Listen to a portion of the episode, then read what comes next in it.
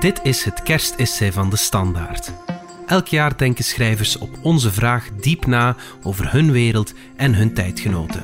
Het resultaat van deze opdracht is een weloverwogen beschouwing die tussen kerst en nieuwjaar in de krant verschijnt en via de podcast van de Standaard ook te beluisteren is. Voor de twintigste editie van het kerstessay zit Michael van Peel tussen apenkoppen en krokodillen. Vanuit het niemandsland van Generation X, tussen wokers en boomers, tussen Greta en Donald, schouwt een beginnende veertiger de troepen en brengt verslag uit van achter de linies.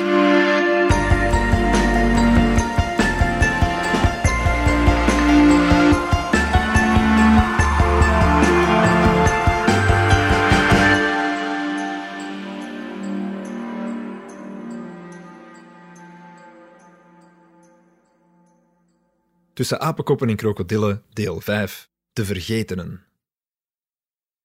Mijn moeder heeft last van dwaaldrang, sprak de vrouw naast mij in de apotheek met weggemoffelde stem. De apotheker keek op. Misschien had ze het niet goed gehoord doorheen de combinatie van plexiglas en mondmasker die onze communicatie deze dagen dempt tot gemompel. Of misschien was ze net als ik stomweg overvallen door de poëzie van het woord. Dwaaldrang. De vrouw herhaalde het woord nog eens. Ze zit in dat woonzorgcentrum en ze wil daar continu weg, verduidelijkte ze. Uw moeder dorst naar vrijheid, dacht ik bij mezelf. Hebben we daar nu ook al een klinische term voor bedacht? Dwaaldrang? Wat is het volgende? Ademdrang? Eet- en drinkdrang? Levensdrang? Liefdesdrang? Wanderlust is schijnbaar voorbehouden voor de jeugd. Hen wordt zelfs aangemoedigd om hun leefwereld te verkennen. Volwassenen worden geacht al iets honkvaster te zijn. Liefst een bakstenen honk met een hypotheek eraan. Een GPS heeft twee voorgeprogrammeerde standaardbestemmingen: thuis en werk. Verplaatsingen die niet tot het woon-werkverkeer horen noemen we vrije tijd. Of recent nog niet essentieel. Bij ouderen wordt het pas echt problematisch. Dan heet wanderlust dus plots dwaaldrang. Bejaarden moeten blijven zitten waar je ze hebt neergezet. Achter het raam bij de andere geraniums, onder een dekentje. Een beetje als baby's voor het peuters werden en al kruipende heel het gehannes begon.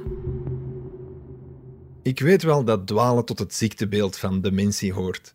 Maar dan nog, dat je na decennia van zelfbeschikt leven op een gegeven moment niet alleen haren en tanden verliest, maar ook nog eens je rechten en je waardigheid. Enkel omdat jouw werkelijkheid niet meer strookt met die van de actieve beroepsbevolking. Ook de waanzin heeft haar rechten.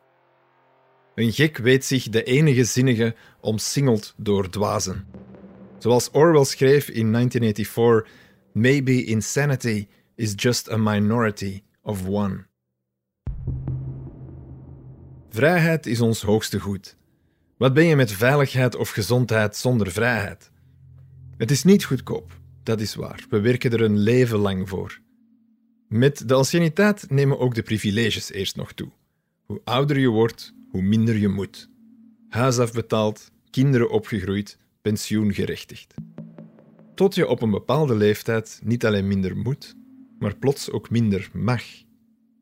Die betutteling van ouderen, het afnemen van gezag, bevoegdheid, verantwoordelijkheid, waardigheid, trots, ongeveer in die volgorde, is misschien wel mijn grootste vrees aan ouder worden. Zoals velen hield ik mezelf daarom altijd al voor om nooit in een bejaardentehuis te eindigen. Ik hoop nog steeds op mijn eigen versie van The Best Exotic Marigold Hotel, de film waarin een bende kranige oudjes samen verhuizen naar een exotisch pensioenpension in India maar het mag ook gerust ergens in de Kempen zijn. De getuigenissen die de Vlaamse Ombudsdienst verzamelde tijdens de eerste coronalockdown over kamerdeuren in WZC's die op slot gingen, over ouderen die opgesloten werden voor hun eigen goed, hebben de knop bij mij definitief omgedraaid. Ik vind wel een andere manier om deze wereld te verlaten dan van mijn vrijheid beroofd. Geen gruwelijker, fascistischer zinsnede dan het is voor uw eigen goed. Heel corona lang al ligt de nadruk op levensduur, op zo oud mogelijk worden. Niet op het veel moeilijker in statistieken te gieten levenskwaliteit. zo goed mogelijk oud worden. Of pakweg zin. De vaccinatievolgorde volgt dezelfde logica. Zoveel mogelijk mensen, zoveel mogelijk seconden in leven houden.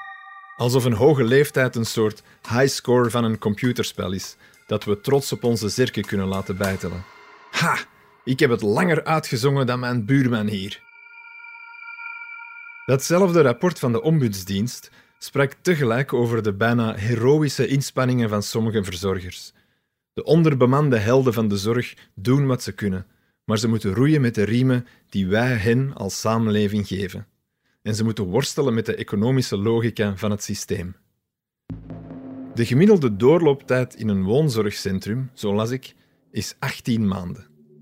Doorlooptijd. Het woord alleen al. Het klinkt als het omgekeerde van verblijven. Doorlopen alstublieft, we hebben dit bed terug nodig. Vroeger woonden bejaarden thuis of mee in bij een gezin. Dat kan niet meer. In een maatschappij van hardwerkende tweeverdieners moeten kinderen en bejaarden buitenshuis worden opgevangen. Door andere hardwerkende tweeverdieners. Ik kan me niet van de indruk ontdoen dat we ergens onderweg doel en middel met elkaar hebben verwisseld. Waarom word je vanaf een bepaalde leeftijd plots terug behandeld als een onbekwaam kind? Zijn het de pampers misschien? Gerontoloog Peter Jansen stelde vorige week, naar aanleiding van een corona-uitbraak in een WZC na een Sinterklaasbezoek, nog terecht deze vraag. Wat komt een Sinterklaas eigenlijk in een rusthuis doen? Mijn pa kreeg het vroeger op zijn heupen bij mensen die ouderen afschreven. Vooral toen hij zelf ouder werd, natuurlijk. Hij was huisarts tot zijn laatste dagen, pionier in palliatieve zorg en misnoegd dat hij op 80-jarige leeftijd al moest opstappen als OCMW-voorzitter voor een jongere collega. Discriminatie, mopperde hij, en hij ging wat uitwaaien op zijn Harley Davidson. God weet wat hij had gedaan als er ooit een verzorger terug vliegtuigje had gespeeld met zijn groentjes. Misschien infantiliseren we oudjes om in een klein stukje te ontmenselijken, omdat we bang zijn van onze eigen toekomst. Bang om onszelf te herkennen in dat oudere, gebroken spiegelbeeld. Misschien stoppen we ze daarom weg. Beschermen we niet de ouderen, maar onszelf tegen ons eigen schaamtegevoel, tegen onze eigen angsten om zo oud te worden. Misschien bekijken we het helemaal verkeerd. Sta me toe om dit kerstessay af te sluiten in de traditie van oude nonkels door nog eens een verhaal op te diepen uit de oude doos. Het geriatrische heldendom van Bernard Jordan. Een waargebeurde fabel. We schrijven juni 2014. Ik ben op de terugweg van een optreden. Waar is de tijd? Om middernacht leest mijn favoriete Schalkse nieuwslezer Chris van den Abelen plichtsgetrouw zijn berichten voor. In Groot-Brittannië is een 89-jarige veteraan met de hulp van enkele strijdmakkers ontsnapt uit zijn bejaardentehuis om de herdenking van D-Day bij te wonen in Normandië. Van de dokter mocht hij niet vertrekken, dus sloop hij stiekem de boot naar Frankrijk op. Hij had zijn medailles verstopt onder zijn regenjas en stak op zijn eentje het kanaal over. Het was een nachtelijk nieuwsbericht dat de mondhoeken deed opkrullen. Zelfs de immer neutrale ploeg van de nieuwsdienst droomde duidelijk mee en moedigde de man heimelijk aan. Dat kon je afleiden uit het gebruik van codewoorden in het bericht als ontsnapt en strijdmakkers. Het klinkt dan ook als een avonturenverhaal uit een oud jongensboek, als The Great Escape, over geallieerde krijgsgevangenen die een tunnel groeven om te ontsnappen aan de nazi's. Met het niet van het verzorgingstehuis als metaforische muur en de verplegers als spreekwoordelijke kampbewakers. Fat chance. Als de veermacht Bernie destijds al niet kon tegenhouden, hadden die arme witjassen helemaal geen schijn van kans. Dad's Army storming the beaches of Normandy. Wat een geweldig filmbeeld. Zo'n grijze schelmen hebben wij nodig om te durven geloven dat oud worden niet zo erg hoeft te zijn als het lijkt. Geef mij maar de knoestige kapoen, de grijzige guitengaard, om te illustreren dat er altijd nog wel avonturen te beleven vallen. Dat de geneugten van het leven zich op die leeftijd niet hoeven te beperken tot verrassingen als welke yoghurt we vandaag zullen krijgen: pruimen of aardbeien. En houden we het nog droog tot na het avondeten? Wellicht weer niet.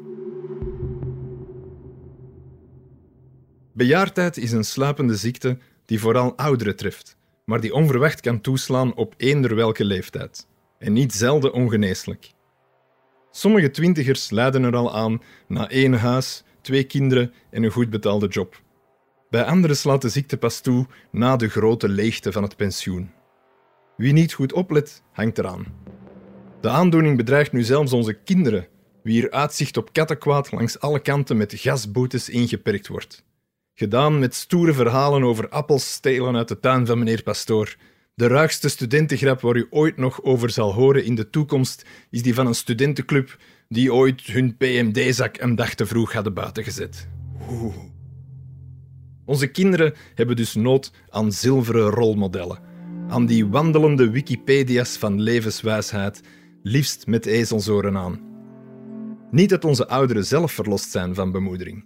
Wie op latere leeftijd niet zelf terug kind wordt, wordt wel met zachte dwang die kant op betutteld door snottapen in witte jassen wier tijd nog komen moet. Het is dus een levenslange strijd. Een gevecht tot het bittere einde. Bejaarden aller landen, verenigt u. Rebelleer, in eender welke vorm, groot of klein. Vergeet expres uw valse tanden, schat uw pamper vol aan een busalte, gewoon voor de lol. Omdat het kan. In de onovertroffen woorden van Dylan Thomas. Do not go gentle into that good night. Old age should burn and rave at close of day. Rage, rage against the dying of the light. De landing is ingezet. Ten aanval! Dwaaldrang, mijn gat. Dit was de podcast van De Standaard. Bedankt voor het luisteren. Reageren kan via podcast.standaard.be. Alle credits vind je op standaard.be-podcast.